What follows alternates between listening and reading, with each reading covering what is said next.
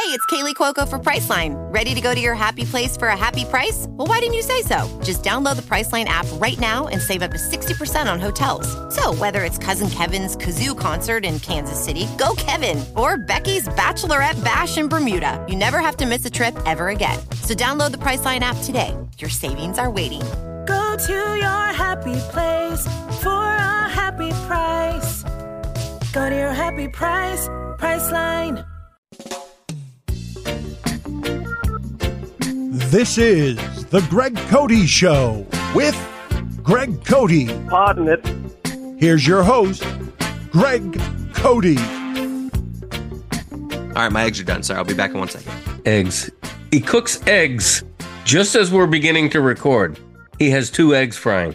Unbelievable. If he gets to sleep in a little bit on a Saturday, this is right about breakfast time. Like, okay, but I just woke up 15 minutes ago. Okay. All right. Dad, do you salt your eggs like after they're cooked, as they're cooking, or like right as you put them in the pan? When am I supposed to salt and pepper eggs? I normally salt them afterward.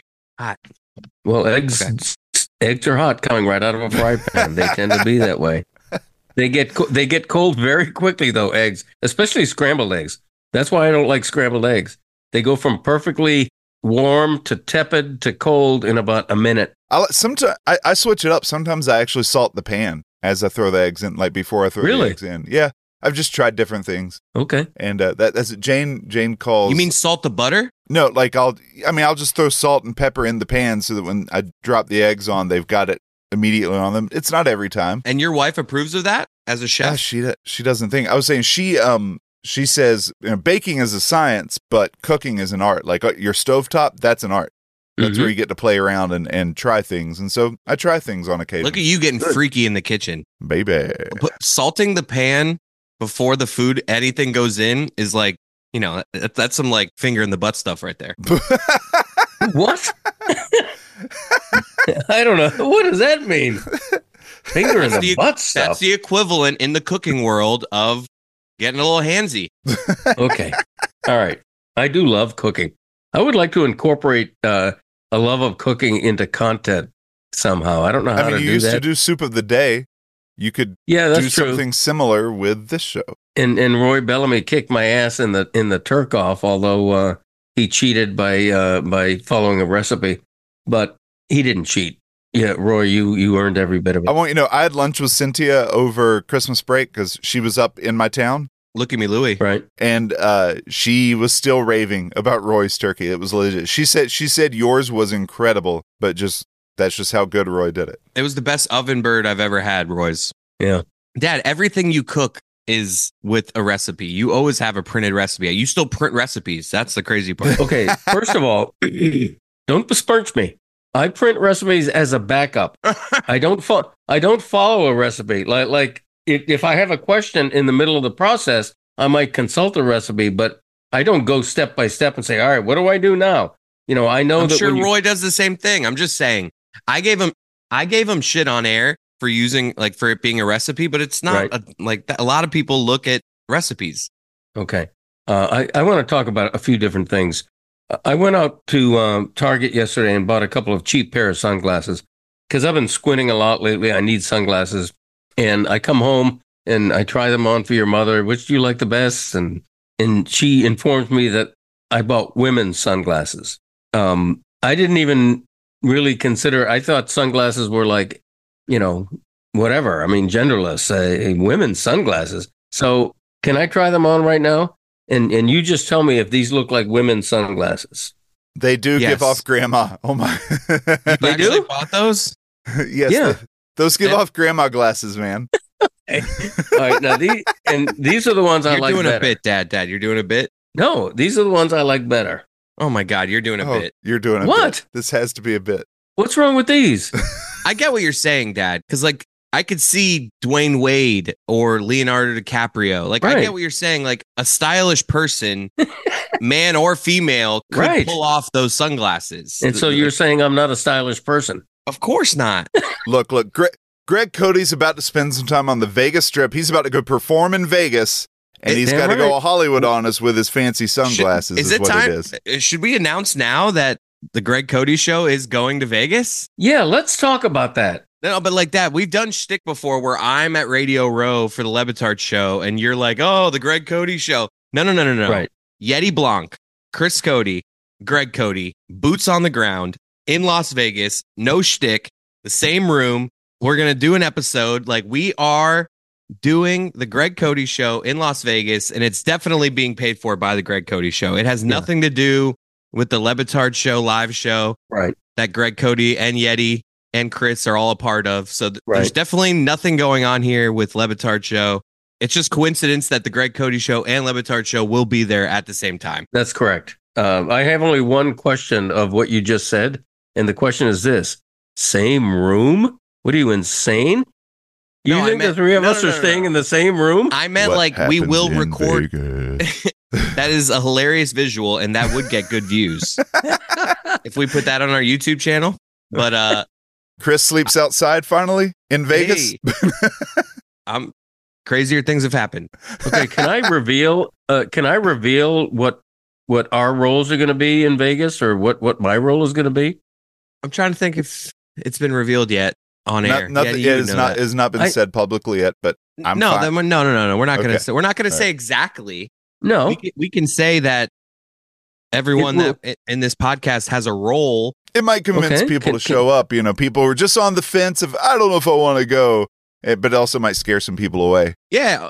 All right. So I will say that everybody that you're listening to right now, Yeti Blanc, me, and Greg Cody, will have a substantial role, and you will see them in the live show for the Le Batard show on Thursday and Friday. I don't want to go into detail about what anyone will be doing. Okay. You know. So if I can't say this word, then you can bleep it out, but there will be a musical element to what we're doing. Yes. They certainly are bringing me in for comedy. I don't think anyone was thinking that, like, Dan's like, you know, we got to get Yeti in here to talk some Mariners. Okay. So, yes, just if you're a fan of the Greg Cody show and you were thinking of doing the Le Batard show circuit thing, you will get a chance to meet all three of us at the Le Batard show live show. That's correct. And I'm going to bring a...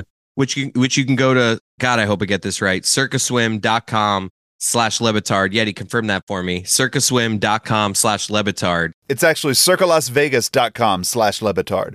circalasvegas.com/Le Batard. And that'll get you there. Yeah, if you go to the Circa's website, we're all over there. All you have to do is RSVP. You don't have to buy any general admission tickets. Just RSVP and you get your spot. And we're expecting thousands of people out there. And we're going to be doing a live show for 2 hours and meeting and greeting with all the people that are there. So if you're thinking about it, come on out. We've had a few production meetings already. And what has that gone like for you, Dad? Because you've just been thrown off by the whole process. Like, we're like when I say, like, you've only had what, 2 or 3? Yeah. I've had probably over a dozen of these meetings, and it's good. Like, I'm not complaining. We're very prepared for this Vegas trip. Yeah. It's just funny. You had a meeting one day at 5:30 and then another one got scheduled for the next day at 11. Yeah. And you're like, that means my 5:30 is canceled, right? Because I have now one at, I'm like, no, Dad, you have one at 5:30 and then you have one. It's like, I know. You're just discovering, like, when's the last time the Herald did meetings? Oh, we used to do meetings all the time in the office. But we don't anymore. I mean, theoretically, we have an annual staff meeting, but it goes by the wayside because we barely have a staff now. We have like 8 people left on the Herald Sports staff. So it's just a group text. Yeah, pretty much. It's devolved into a group text. That's exactly right.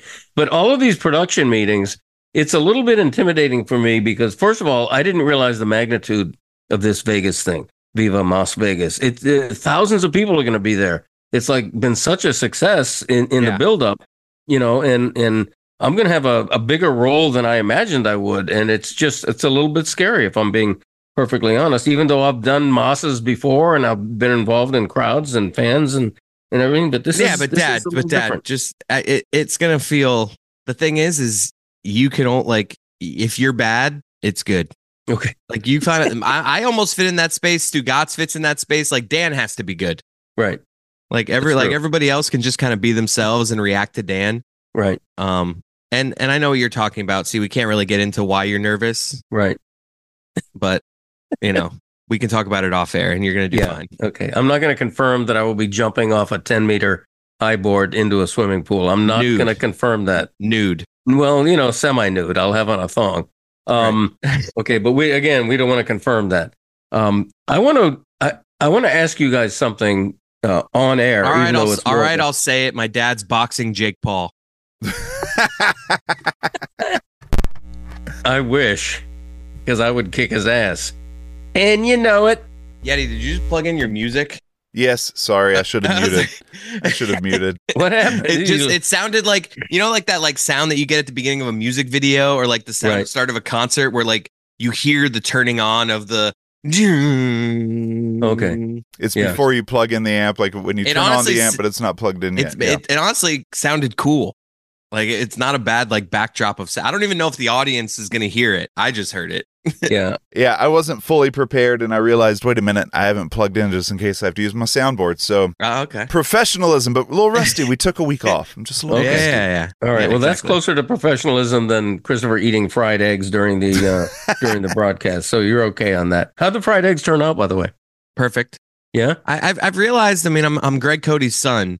I don't really need pepper on my eggs. Just give me a little salt.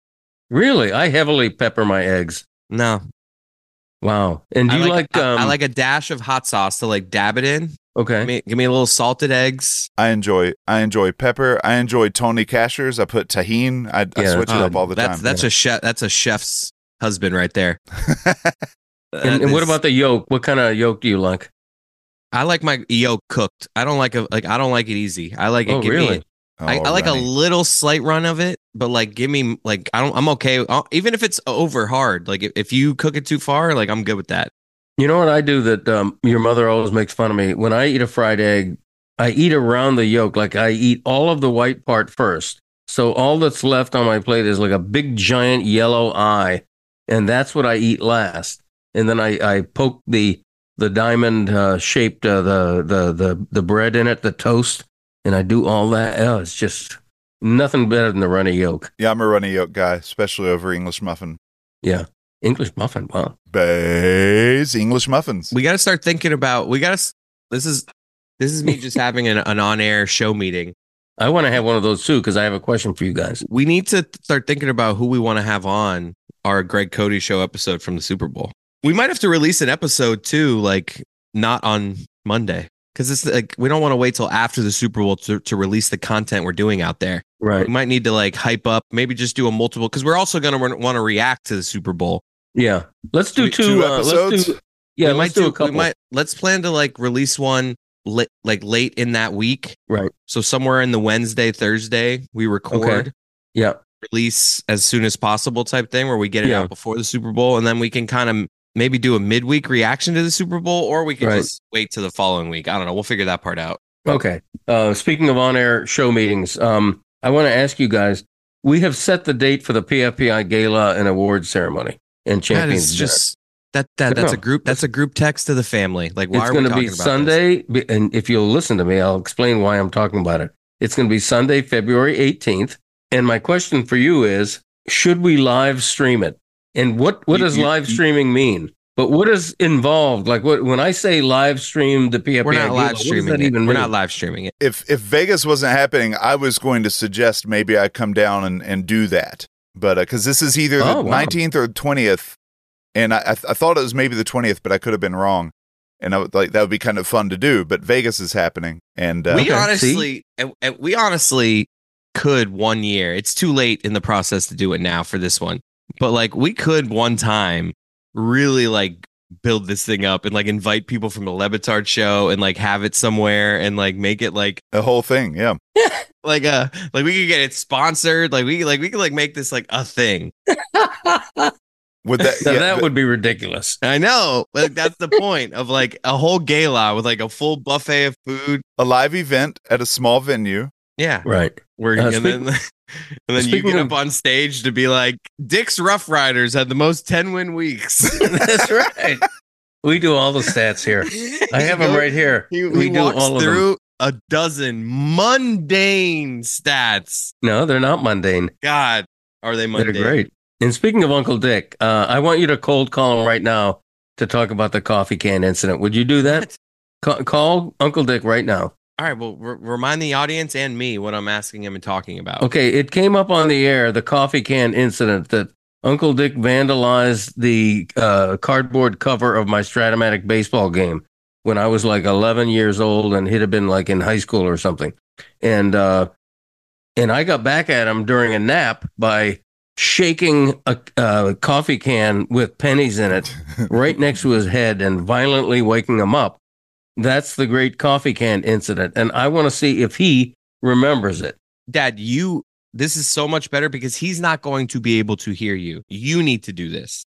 Like, I don't want to have this conversation for you with him. I want you and him to argue over the phone right now. Am I going to be able to hear both of them? Oh, my God. This is great. Okay, now what you're going to do is just put your phone on speaker and then go like this, like the way I'm showing you in the picture. Like this? Just and then don't forget we're here. Forget we're here. Just talk to your brother. Hey, Greg. He probably won't answer. This is like middle of the day. It's 10 a.m. It's middle of the day for him. He's settling down for his afternoon coffee. He texted me at 3:30 in the morning to confirm that February 18th was okay with him for the gala date. So he may be back asleep right now. This is disappointing. Him and Dan Lebitard would get along well. Okay.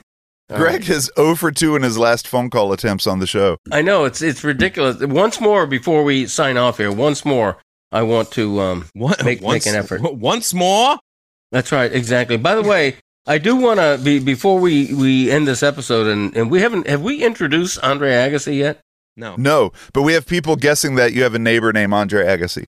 We have a major... Ooh, good. I like that. Yeah. What does that mean?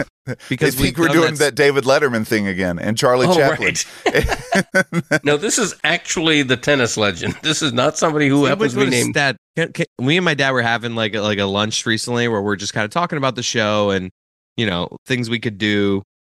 And he's just... Sorry, I just burped. I don't know if you guys heard that. And he was like, I like that. I like that bit. I think we should keep doing different... Yeah.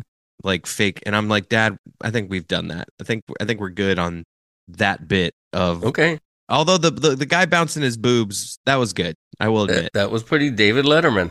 But the one Charlie Chaplin was good. Charlie Chaplin was terrible. No, he wasn't. Not. He didn't give us anything for social. He was a funny guy, but he didn't give us anything that we could use beyond that conversation. Yeah, okay, well, which is really all we're doing it for. Because no one is in their car listening to our podcast version of this and being like, man, this is fun. I'm glad they did this. This has made my day better. Okay. I think everybody's saying that. I want to do dad jokes and 3 facts, Jack, because I feel like we haven't done them forever. Oh. Okay. So let's go to Agassi. Then we'll take a break. Yes. It would be disrespectful to put those things ahead of Andre Agassi. Yeah. And Andre Agassi is a big time guest. We're happy to have him. He's promoting Pickleball 2 Slam down here, Pickleball Slam 2, whatever it's called, and we really appreciate it. So yeah, let's get to Andre Agassi. That's the way you said it. There he is. Hey guys, I was actually... Hey Andre, how you doing? There was a little confusion. I tried the cell number on the contact. I didn't realize it was a Zoom. My bad. Oh yeah. Oh, no problem. The little word on the lower left says Steph. So if she wants to join the interview, we would welcome that. Yeah, I had to jump on her computer because I was so not prepared. Okay. Thanks for joining us. I really appreciate it. It's an honor. I've been following your career since the early '90s for sure. Are you good, Andre? You good to start? Yeah. Okay, I'm good. I'm good. Sorry for the panic. No, as long as you're good. Go ahead. Yeah. I'm all set. Yeah. What's happening? Okay. Well, I want to talk to you about later. I want to talk to you about living in Las Vegas, which is absolutely blowing up as a sports town. It's got to be an exciting place to live, even beyond the Strip and all the usual Vegas stuff. But first, the reason you're in Pickleball Slam 2. Which is February 4th at the Hard Rock, where all of us down here have seen so much live entertainment and lost so much money. It's been great. It's great. We love the Hard Rock.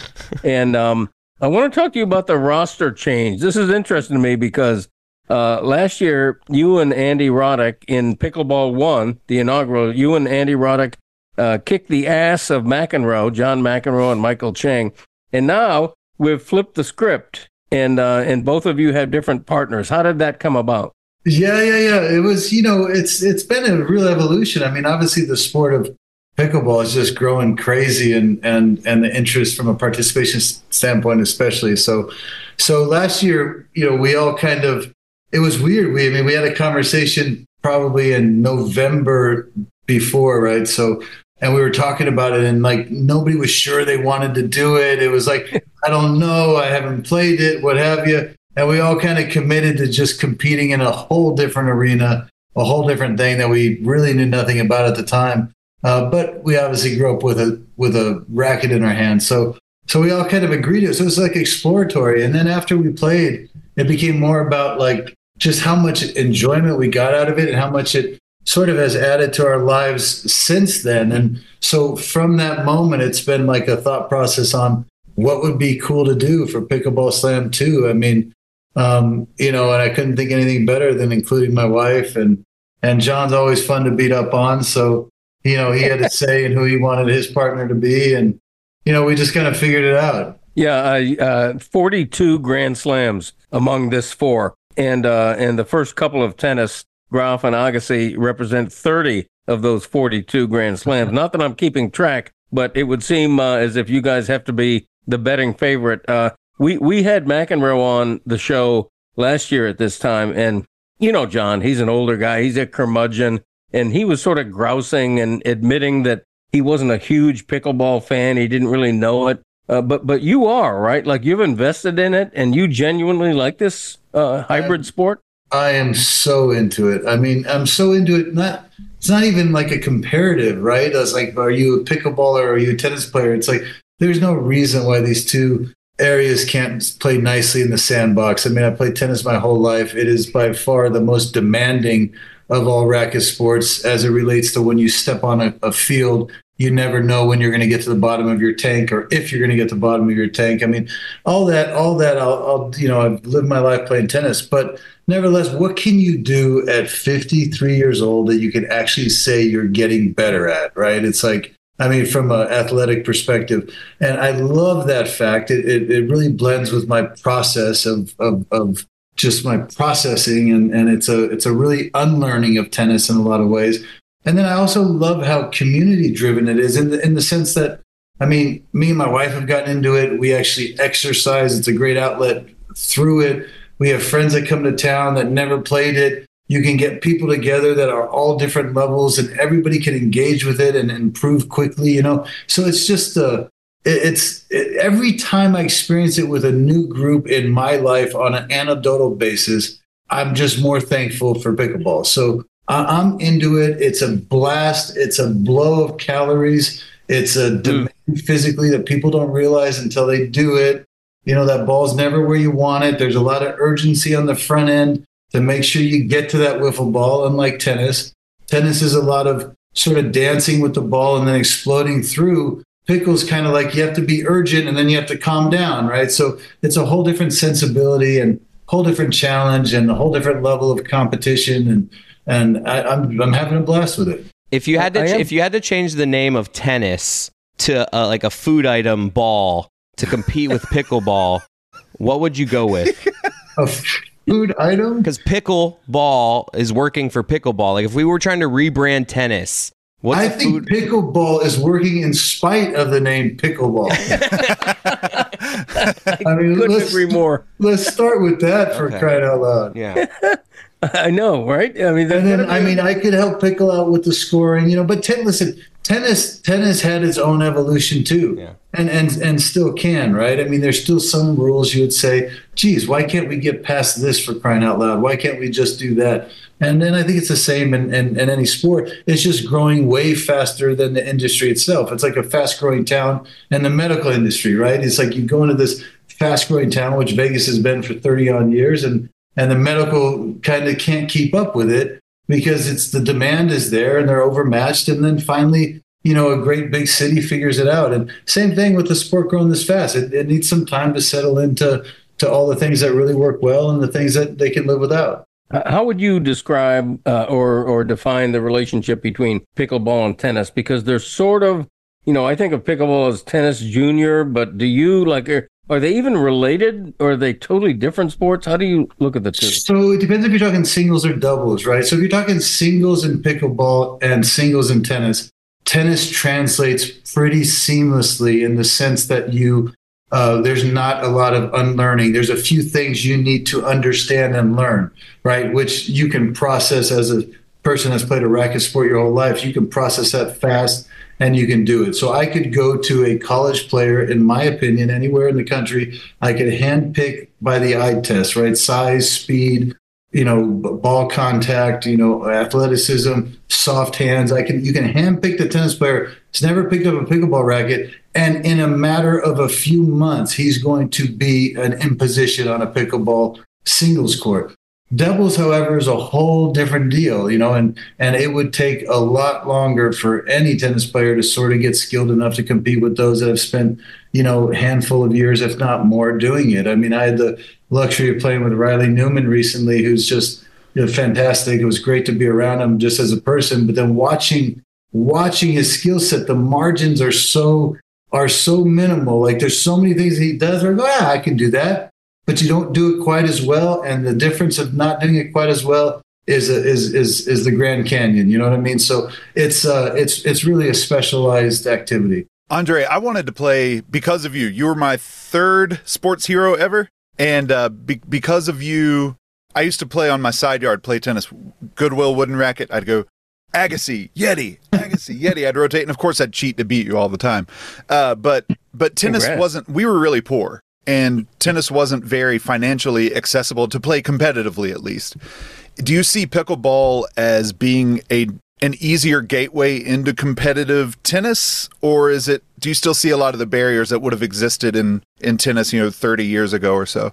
So that's a great question. And it's a great sort of, you know, prism to look at it through, which is unquestionably this can translate. It's more economically sort of affordable and scalable, if you will, on a grassroots level.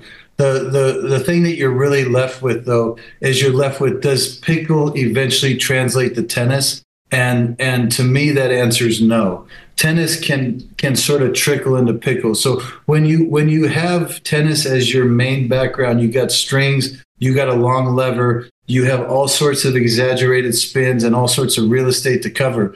So there's a lot of high wire dancing that goes into that. Then you go to a paddle that doesn't have the strings and the grip and the ability to maybe get a ball up and down quite as quick. You go to a wiffle, maybe the ball's more, you know, it doesn't listen to your every command the same way a tennis ball does. But you can kind of simplify everything you learned in tennis and bring it down to a level where your ability to grow and the nuance of what pickleball offers is achievable. So I don't think if you grew up playing pickleball, you will ever graduate into tennis, because that demand is a whole different animal. Andre, you are not the past tense. You are an all-time great in tennis. Steffi, in women's tennis, even greater. Not to demean you, but I think you would agree with that. She is like all time. Now, I've been married a long time. I'm happy to say my wife makes a lot more money than I do. When you and Steph are having an argument, does she sometimes hold those 22 Grand Slams over you at all in a subtle way, or is that verboten in the relationship? Well, I'm sort of shrewd. I don't bring one trophy home, because if I did, she would. So when we got together, we sort of said, no, we're, you know, the tennis isn't our identity. We don't need trophies in the house, right? So there's no, she, you know, I tell you what, I mean, it's a great question. And there's some downsides to your wife being better at you at everything. And there's some upsides, right? So one of the upsides is if she leaves me, I get half. So let's just call that like it is. But the thing that I'll say most about her is, unlike so many others, including myself, if you spend 2 minutes with her, you'll almost forget everything she's ever accomplished. That's how understated she really is. And I respect her for it. I admire her for it. I'm inspired by it. So, I mean, I'm not even going to dare say, because you won't believe it. We don't know what fighting is. I swear we both have the same. We both are a lot alike in some healthy ways, and we're opposite in some very, let's just say, unhealthy ways so that we can complement each other and some of our struggles. But arguing or fighting or coming to terms, that's never been our issue. But she is she's remarkable because it's easy to forget everything that she's done. Andre, I forgot to say on the front end, I'm good buddies with Marty Fish, who nice. I through golf, I've met him, and he says hello to you. I meant to say that on the front end. Do you have any good Marty Fish stories that we could drop in here? No, I don't know Marty. Marty is a great dude. He's a lot of fun to hang out with and quite a talent. I mean, one of the great backhands that I've ever played the game, one of the great service actions that I've ever played. And now he's crushing the golf celebrity. Who's better on the golf course?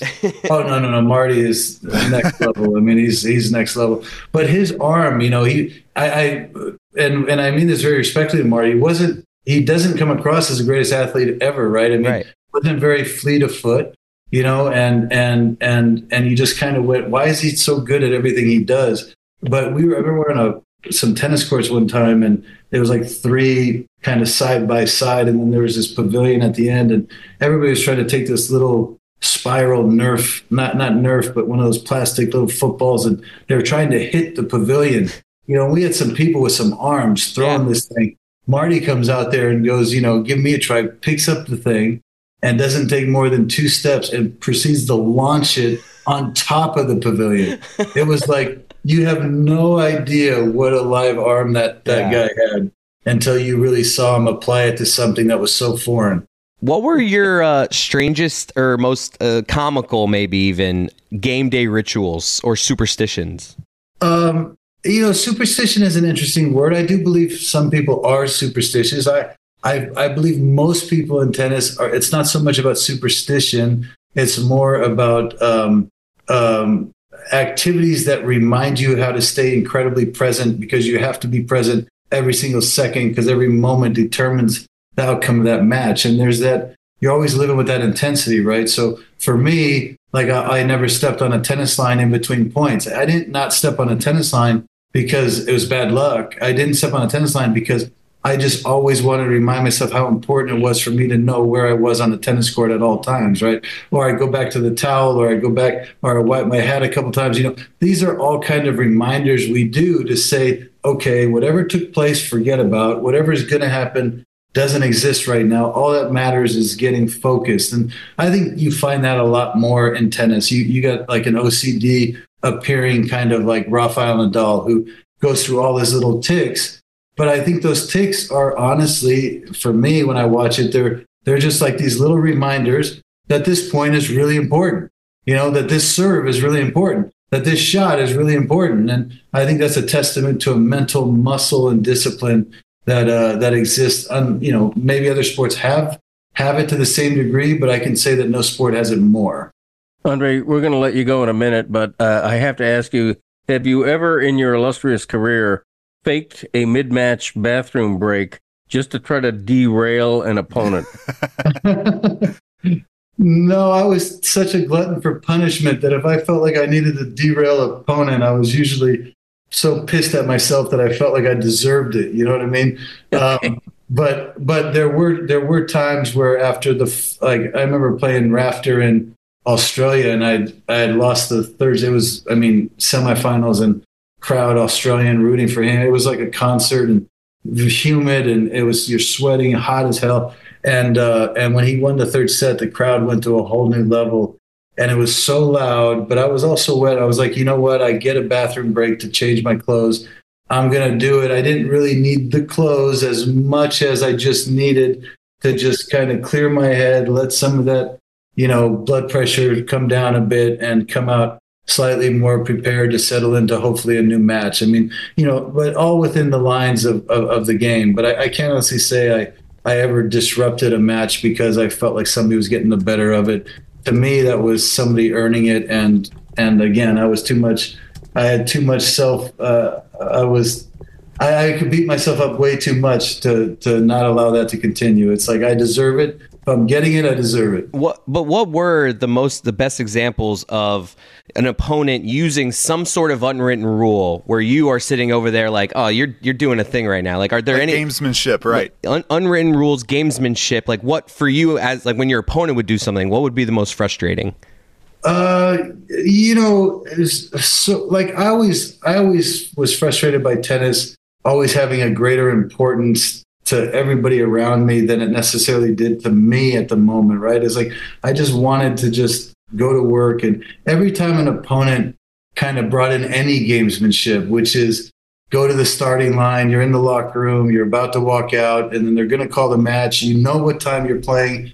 Nobody's confused on when you're walking out, but somehow they're not ready for another 7 minutes. You know what I mean? It's like, you know, it was always things around the tennis. It wasn't so much inside the lines. I mean, you would have some people that could make things personal inside the lines, but it was kind of always outside the lines where guys were trying to, just anything to let you know that they believe they're there, they believe they can disrupt you, they believe they, just making it about anything that didn't exist, just tennis. It's like it would drive me crazy. Or I'm waiting at the door first, right, to walk out into the stadium court. They're not announcing it like the U.S. Open. It's just normal stadium court where you're just one of the many stops on the hamster wheel. I have my bag. I've been waiting to go. I could put my bag down, but I'm waiting to walk. And then, boom, all of a sudden it's like time to go, and your opponent just walks out first. Yeah. It's like, really? And then they take the first chair that's there. Not this. It's like just the stuff that would irritate you about normal people. Was it Becker? Becker had his issues, but I had my issues. We had our issues together. But no, he was a pretty straight up competitor, but he liked to get personal. Final note before we let you go. I wanted to bring up Vegas because it's blowing up as a sports city. It's where the Super Bowl is this year. I'm wondering, do you have like a favorite Vegas team? Do you follow all the sports? Are you going to the Super Bowl? Tell me about being born and raised in Las Vegas. Oh, well, those are different questions there. Let me start by saying I'm such a Veganite. I'm such a homegrown, Vegas is so in my blood that my team is the team I'm betting on. Yes. Yeah. Same. Period. And I mean it with all due respect. If I don't think the Raiders are going to cover, well, then I'm taking the plus points, baby. Yeah. That's my deal. But I love how I've seen it grow. I love what the city offers. I could sell you on this city in so many ways, but the truth is we are a culture of can do. This city's built in the middle of the desert, and New York has its culture and its spirit. If you can make it there, you make it. You got to survive. You got to fight. Here, it's like if you dream it, you can actually do it. And that culture really has only gotten more and more. And we, being born here, I never thought we'd be able to get to a point where we had, sports franchises, let alone, the Formula One and the Aces of the WNBA. And then you got the hockey, and we win the Stanley Cup, the finals the first year, and the Raiders come. Now we have the baseball coming and rumors of other things. It's like, oh my gosh. I mean, it's great for me being a resident, because people that act like they're coming to Vegas to visit me that I don't really want to necessarily spend some time with, I just kind of send them down to go see something on the strip, Well, we're going to be there for the Super Bowl, so I assume we can. You can put us up in the cottage out back in the Agassi second house. So we look forward to that. I want to thank you, Andre, seriously, because this pickleball slam in just 2 years, it's become a major event down here, and I think it's, if you're a tennis fan or a pickleball fan, it's worth flying in for. It's February 4th at the Hard Rock in Hollywood. And Seminole Hard Rock. We're on ESPN primetime live. Yes. It's going to be epic. It's great. It's Andre and his legend wife, Steffi Graf, against old man McEnroe and Maria Sharapova. Seminole Hard Rock. So you can get the bets in. I don't even know if you can bet on pickleball, but just you can get your bets in. So. I can't leave Vegas all behind. I got to go somewhere else. Exactly. You can bet on everything is the rule of thumb. Andre, thanks for joining us. Seriously, really enjoyed it. Thank you, guys. I'm sorry for being a few minutes late. No problem. No worry. Thank you. Ciao, ciao. Thanks.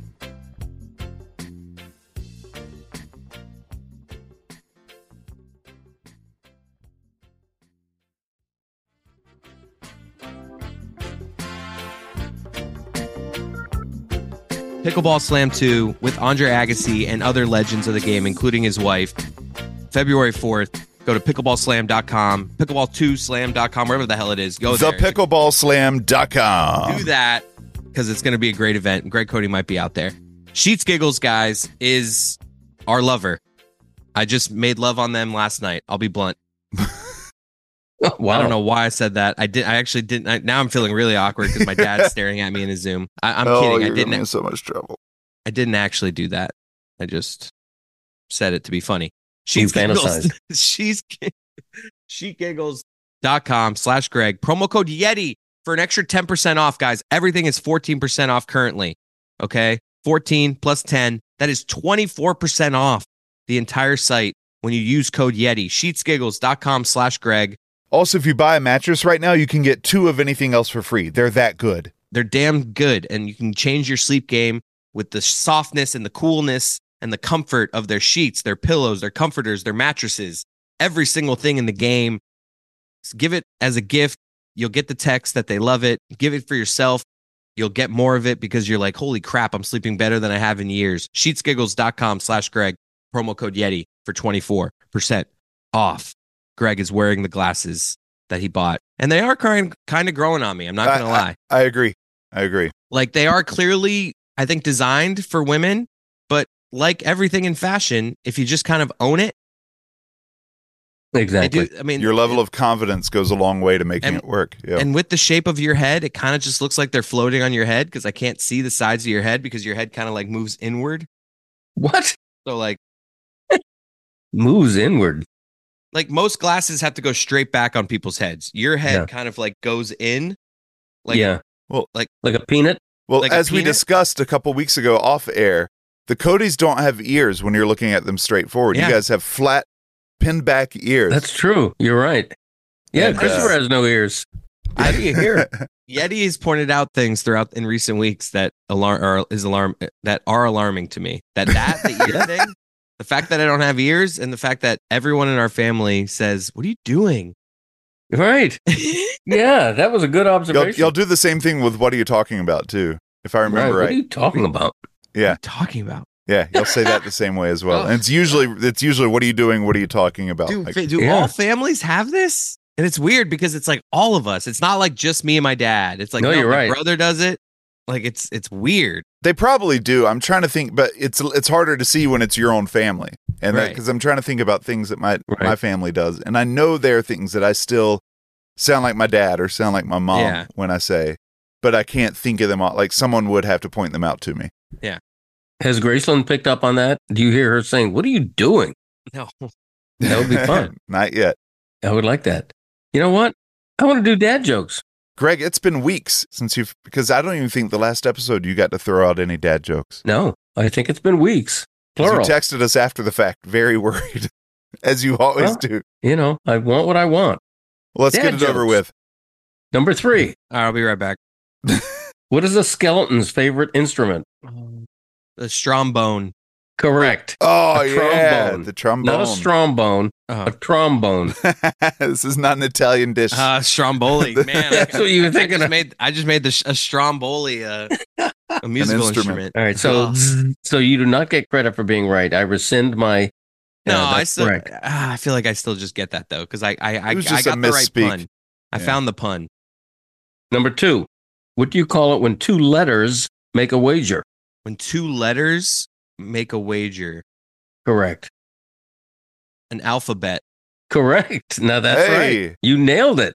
Wow. Get one more right, Chris, and he has to retire the segment. This is it. Oh, man. Yeah, that's true. If you guys get this right, I have to pause dad joke for at least 2 weeks. Oh, wow. That's not retired. Okay. Number 1.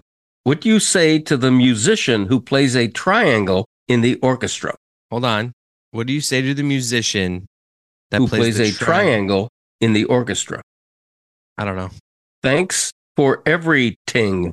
Ah, there was no way we'd ever get that. Terrible. Ting. Thanks for every ting. Ting. 3 facts, Jack. There are 3 things that interest him, so sit right back for 3 facts, Jack. Number 3. I actually like that sounder at the back better. What sounder? Speaking of butt stuff. Yeah. Number three, there are 65 places in America where three states touch. Wait, I thought you just did number three. No, he tried to, but then we interrupted him. Right. Oh, wait, and so now, you count, wait, so on dad jokes, you count up. No, on dad jokes, I go 3, 2, 1. On Three Facts Jack, I do 3, 2, 1. That's dumb everywhere. Number three, there are 65 places in America where three states touch, but only one quadrupoint where four are joined.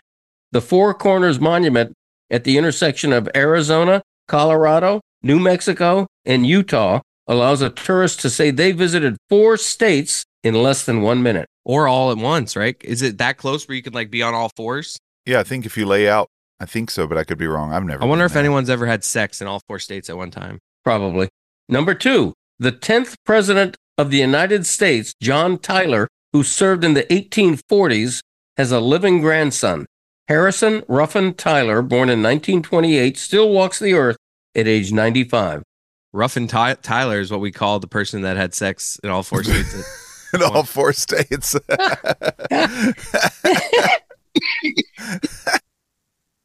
Dad, you look like Nana right now. Who won? The cough is winning right now. Number one, and this I just learned a couple of weeks ago at a kids' party. Number one, Chuck E. Cheese, rat mascot of the eponymous Kids Fun Centers, has a full name. It is Charles Entertainment Cheese. So much. I love that. I don't know why, but I do. It's on his birth certificate. Charles Entertainment Cheese. That kind of thing. I really want to thank Andre Agassi again. I can't do it enough. I appreciate him. Andre Agassi, Steffi Graf. What'd you ask him about? What are you talking about? What questions were your favorite? Oh, I can't remember. Question's a question. But listen, if I'm setting the odds, is that why? Is that because we recorded that 3 weeks ago and you're pretending to be enthusiastic about it on the back end, even though you have no recollection of anything we talked about? Possible. Yeah, that's very possible. I do remember it was a pleasant interview, but I, like you, don't remember a single thing we talked about. I remember everything, but Andre was one of my first sports heroes. Like when Jane found out that she's like, "That's your hero," and she like, "You don't have to go to Wilco's basketball game tonight. Just stay, get that done." Like she was so excited for me. That actually reminds me, I do remember Yeti at some point grabbing the steering wheel and going, "Yeti, Agassi, Yeti." Yes, that's Agassi. That's how I played tennis on the side of my house because I couldn't go. I couldn't afford to play competitively. I had no friends. I think the weeks later, Andre Agassi is still thinking about Yeti. Agassi, Yeti, Agassi. It's the story's better if you can make it personal, because I'm there. Somewhere in this world, there's at least and probably only one other person who has done that, and they feel seen now. If you ever see him somewhere, maybe you'll see him in Vegas. I believe he lives in Vegas. He does. Will you go up to him and be like, "I'm the guy from the Greg Cody show that was Yeti Agassi"? And he's going to be like, "Will you come to my house and play tennis against me without me there?" Oh. I want to have him on our show. I could go play tennis against the side of Andre Agassi's house. I thought Let's that was go going somewhere else. All right, I'm trying Uncle Dick's number one last time. All right, good. This is good. Hello, hey Greg. Hey Greg. Who won? What the hell is he doing right now? What could he be? His third nap of the day. He's probably at Earl's Hideaway, just looking for his phone somewhere. Probably like. He's at Earl's Hideaway, having a morning brew. He never answers. He's like Le Batard. You call him, he never answers. He always answers for me. Should I call him? That'd be funny. Try it. I'm not going to do the whole thing. All right. No, he's just not answering me. Anyway, check out Pickleball Slam 2. Google it. Buy tickets. I'm predicting right now. It's February 4th. I'm predicting Andre Agassi and superstar wife Steffi Graf are going to kick the ass of old man John McEnroe and Maria Sharapova. So let's see if I'm right. Old man Maria Sharapova? Yep, that's right. She's the young one of the four. Anyway, that kind of thing, huh? Hey, podcast fam. Appreciate you joining us as always. Thank you for enduring Christopher eating eggs during the middle of the broadcast. We appreciate it. Get ready to go see us in Vegas. Yes. That's all I got. Okay. Vegas. Woo! Very soon we will do at least one podcast and perhaps two from Las Vegas. How about that? All right. See y'all. Good night. That kind of thing. And you know it.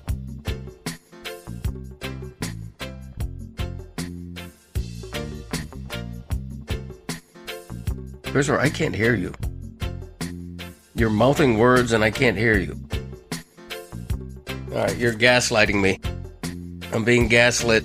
I'm being lit by gas and set on fire. My headphones are in, dummy.